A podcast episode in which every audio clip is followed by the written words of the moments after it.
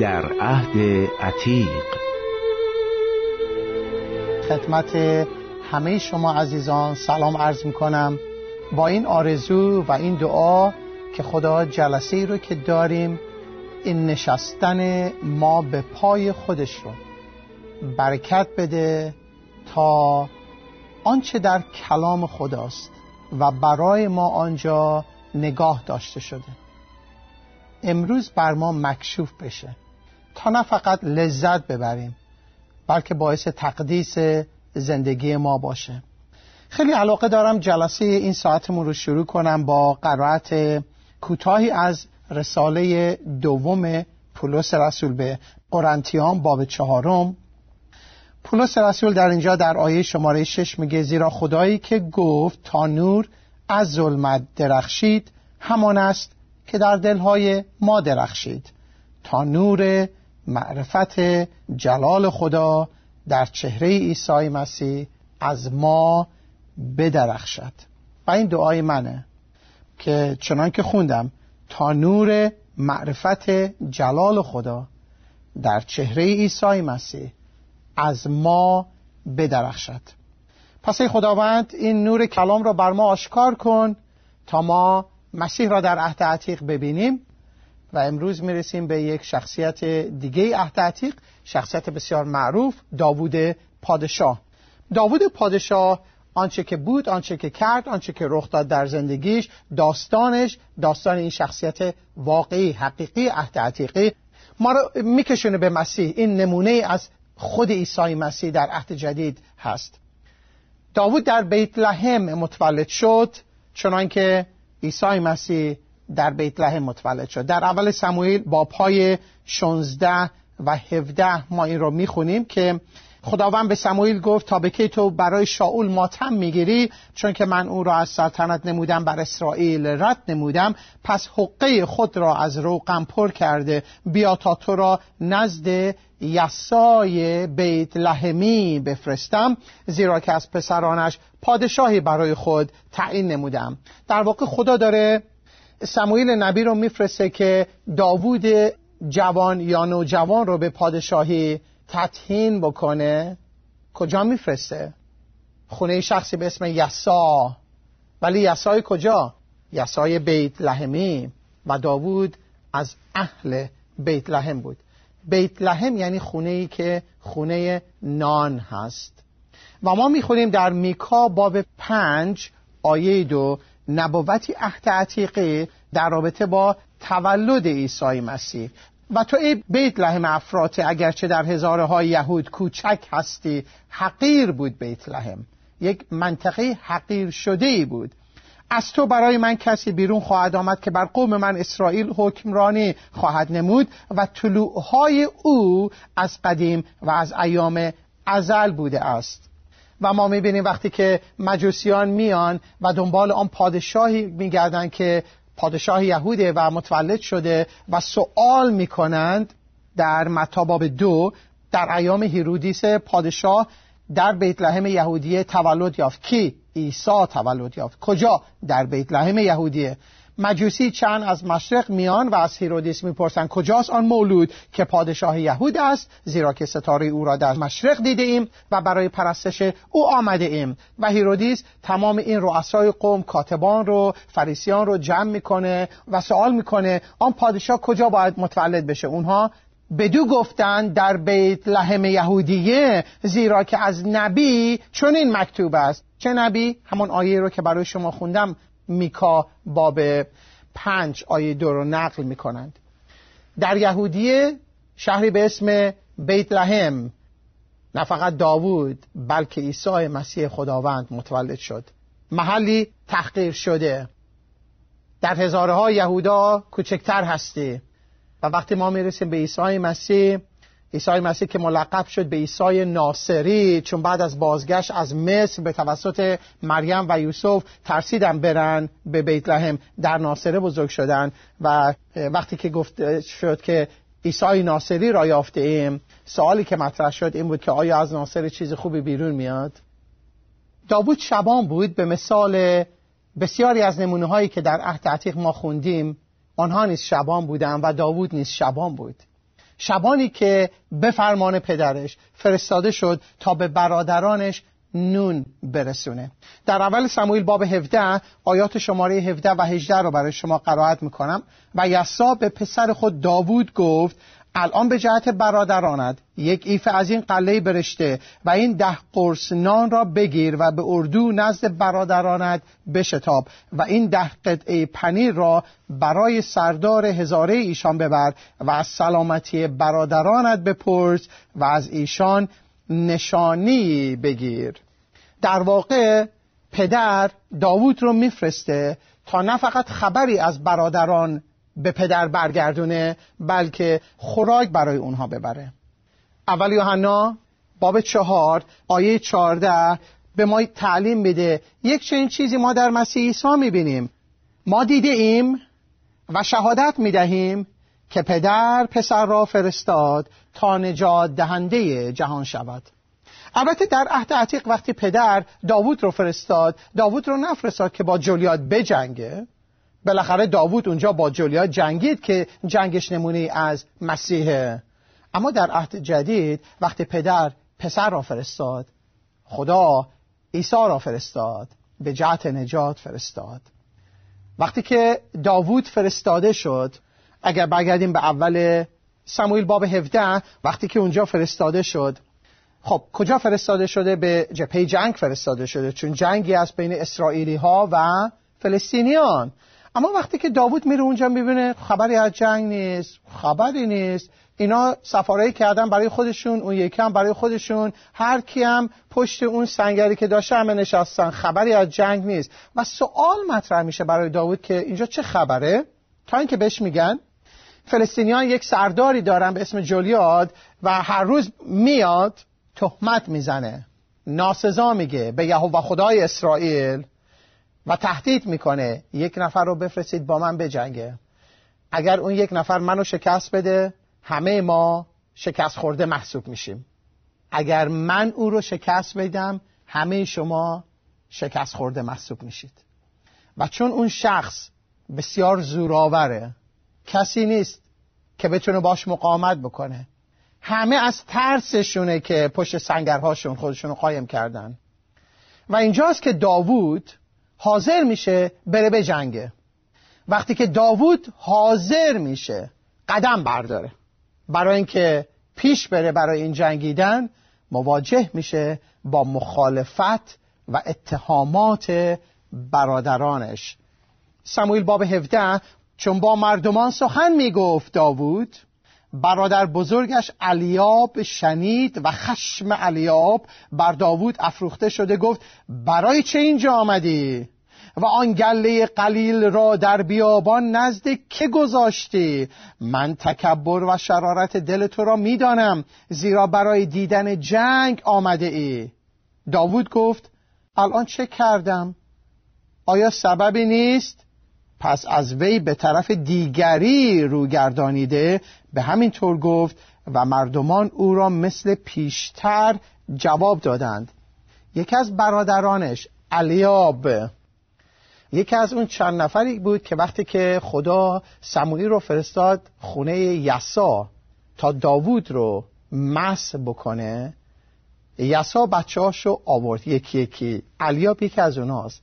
و وقتی که سموئیل دید این شخصی که خوش هیکل و خوش اندامه و به منطق انسانی خودش او را شایسته پادشاه بودن دید خدا بهش گفت به ظاهر نگاه نکن چون خدا به ظاهر نگاه نمی‌کنه. این همونه. این اون علیابه اما این علیابی که پادشاه نشد علیابی که به جهت پادشاهی مسح خدا را نداشت چی داره؟ خشم، اتهام، تهمت، دعوا افکار غلط. و برمیگرده متهم می‌کنه برادر خودش رو. اون گله قلیل رو تو بیابون نزد که گذاشتی اومدی؟ اولندش این پدر بود که اونو فرستاد داوود زیر سر خودش نیامده ولی وقتی کسی می‌خواد متهم بکنه که متهم می‌کنه. گفته میشه زیر زبان آدمی تیق و خار نیست. این زبان میگرده. و چه خونه هایی رو که خراب نمی‌کنه. و اینجا آقای علیاب این برادر بزرگ متهم می‌کنه با دشمنی که داره نسبت به برادر خودش متهم می‌کنه که تو اینجا اومدیش کار کنی؟ من شرارت دل تو رو تکبر دل تو رو می‌دانم. میبخشی چی شد؟ حالا دیگه می‌تونی بگی تو دل مردم چه میگذره؟ حالا شده برخورد کنید با بعضی از مردم که میگن آقا من می‌دونم تو دلش چه میگذره. ما این حرفا رو خیلی شنیدیم. و باید سوال کنیم میبخشید مگه شما خدایید؟ تنها کس که می‌تونه بگه تو دل کسی چی میگذره خداست. تو نمی‌تونی بگی تکبر و شرارت دل تو را می‌دونم. اومدی اینجا فقط اینا رو ببینی و لذت ببری. اینجا چه خبره؟ این نمونه از عیسی مسیحه چون عیسی مسیح هم متهم شد.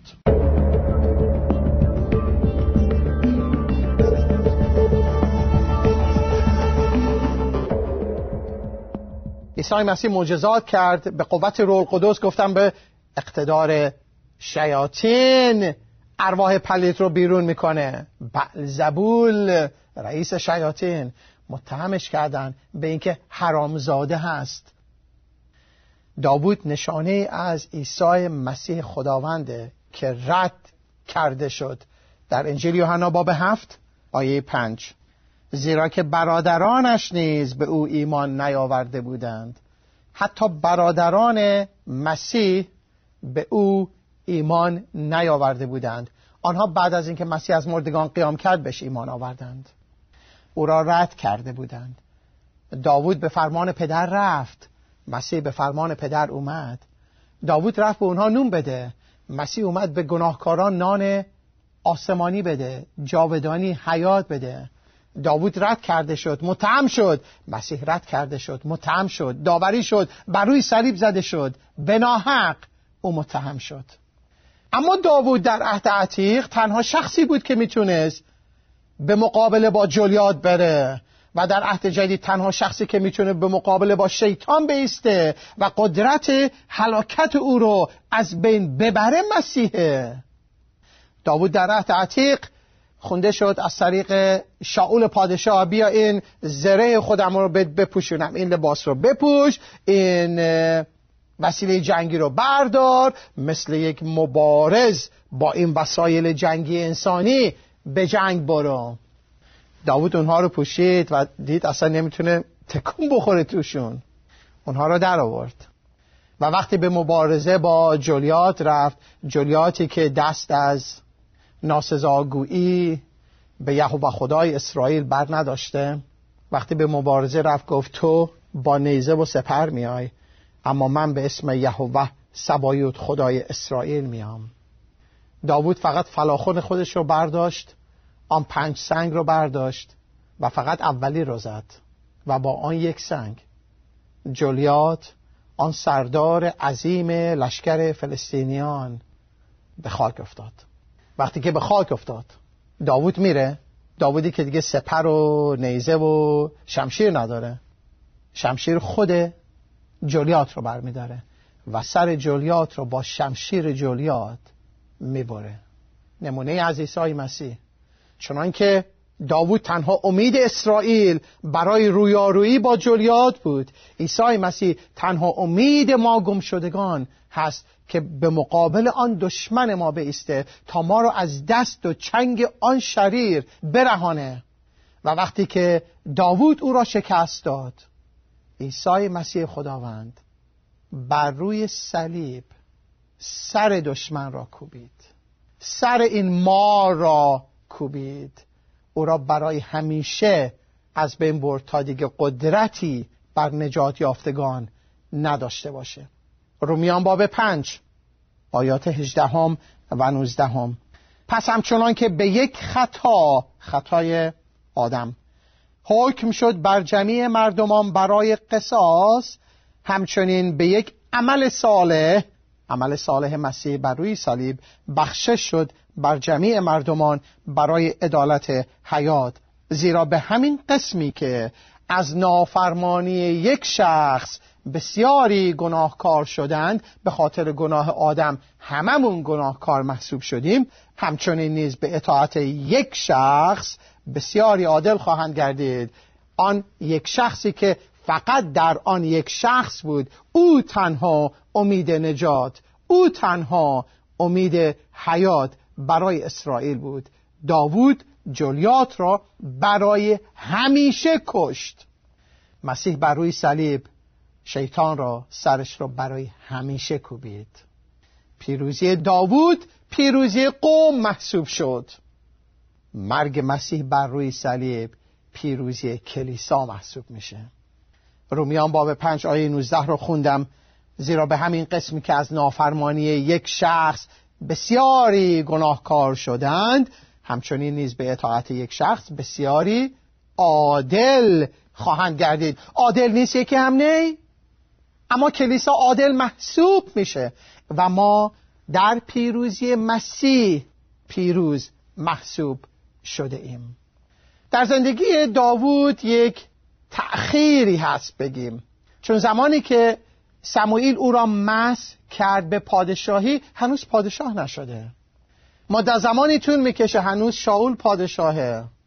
مدت زمانی طول می‌کشه از نقطه نظر خدا مس شده پادشاهیه. اما عملا پادشاه نیست. در زندگی عیسی مسیح ما این رو می‌بینیم که او مس شد برای این پادشاهی زمانی که وارد خدمت شد. اما پادشاهی او جنبه عملی به خود پوشید وقتی که بر روی صلیب مرد. وقتی که همه چیز زیر پایهای او نهاده شد به انگامی که به دست راست خدای پدر نشست. در پادشاهی در جلال نشست و همه چیز به پایهای او نهاده شد. داوود پادشاه در عهد عتیق وقتی پادشاه شد افرادی که دورور او جمع شدند آنانی را که خواند سرداران شدند. تعدادی قاتل و سرکش بودند. اما اونها رو جمع کرد و ارتشی امین برای خودش بنا کرد. و این تصویری از عیسی مسیح با جمع کردن ما سرکشان ما یاقیان ما ناعادلان ما گنهکاران مایانی که در ما هیچ لیاقتی نیست. اما از طریق عمل پر از فیض خودش ما گناهکاران رو طبیعتی تازه میبخشه. تا الان دل ما بچسبه به او و به فیض او او را در امانت به عنوان یک سرباز یک شاگرد یک مطیع او را خدمت کنیم. فرزندان او باشیم.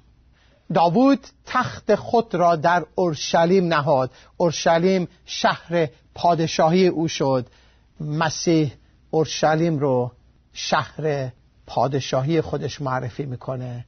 اورشلیم آسمانی روزی مانند یک عروس که برای داماد خود آراسته شده پایین خواهد آمد. در زندگی داوود بچه هاش براش بدنامی آوردن. گناهانی کردند که بدنامی برای او آوردن. تصویری از عیسی مسیح و کلیسای او. ما نجات یافتگان علا رقم نجاتی که در مسیح داریم. بعضی وقتا کارهای زشتی می‌کنیم.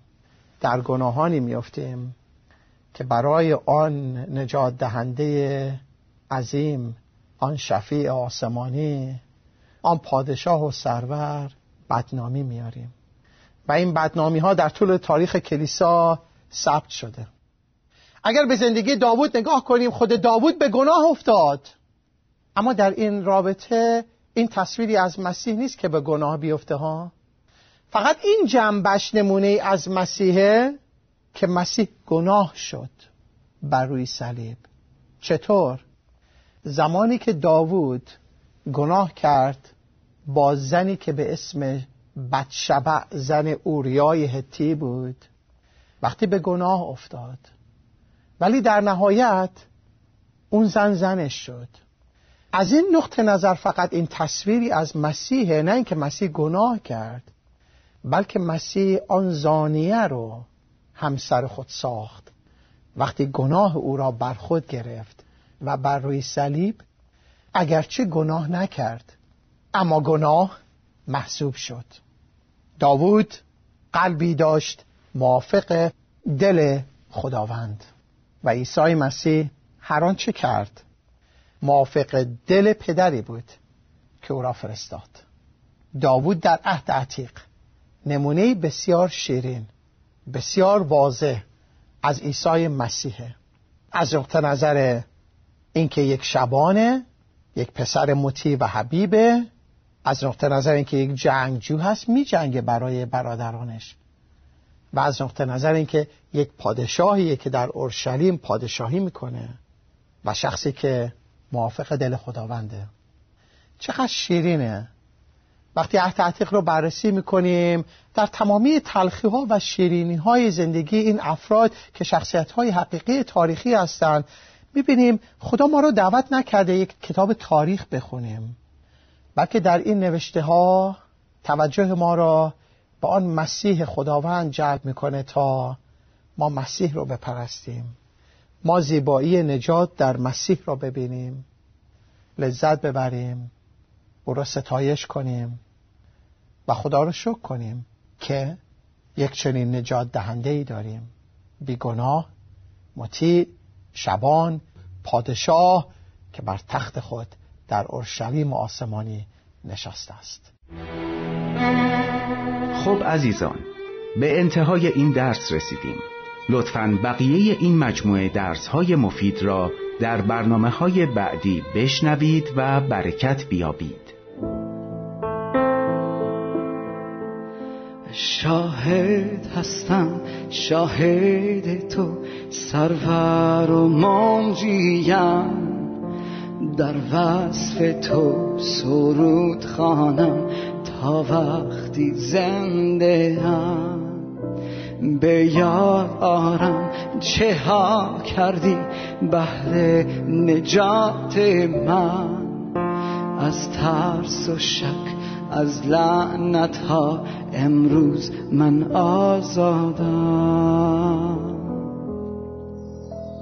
تو را می پرستم با هر آنچه دارم.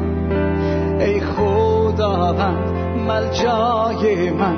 پادشاه و سلطان قلبم. تو را می پایم با قلب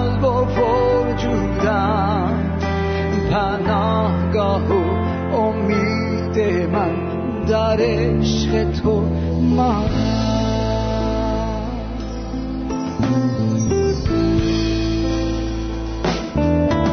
شاهد هستم شاهد تو چون مرا بخشیدی. زخمهایم را شفا دادی پدر آسمانی. عشق و شادی و آرامش جز خواب چیزی نبود. تبدیل یافتم فیضت خانم در اوج بیداری. تو را می پرستم با هر آنچه دارم. ای خداوند ملجای من پادشاه و سلطان قلبم تو را می ستایم. با قلب و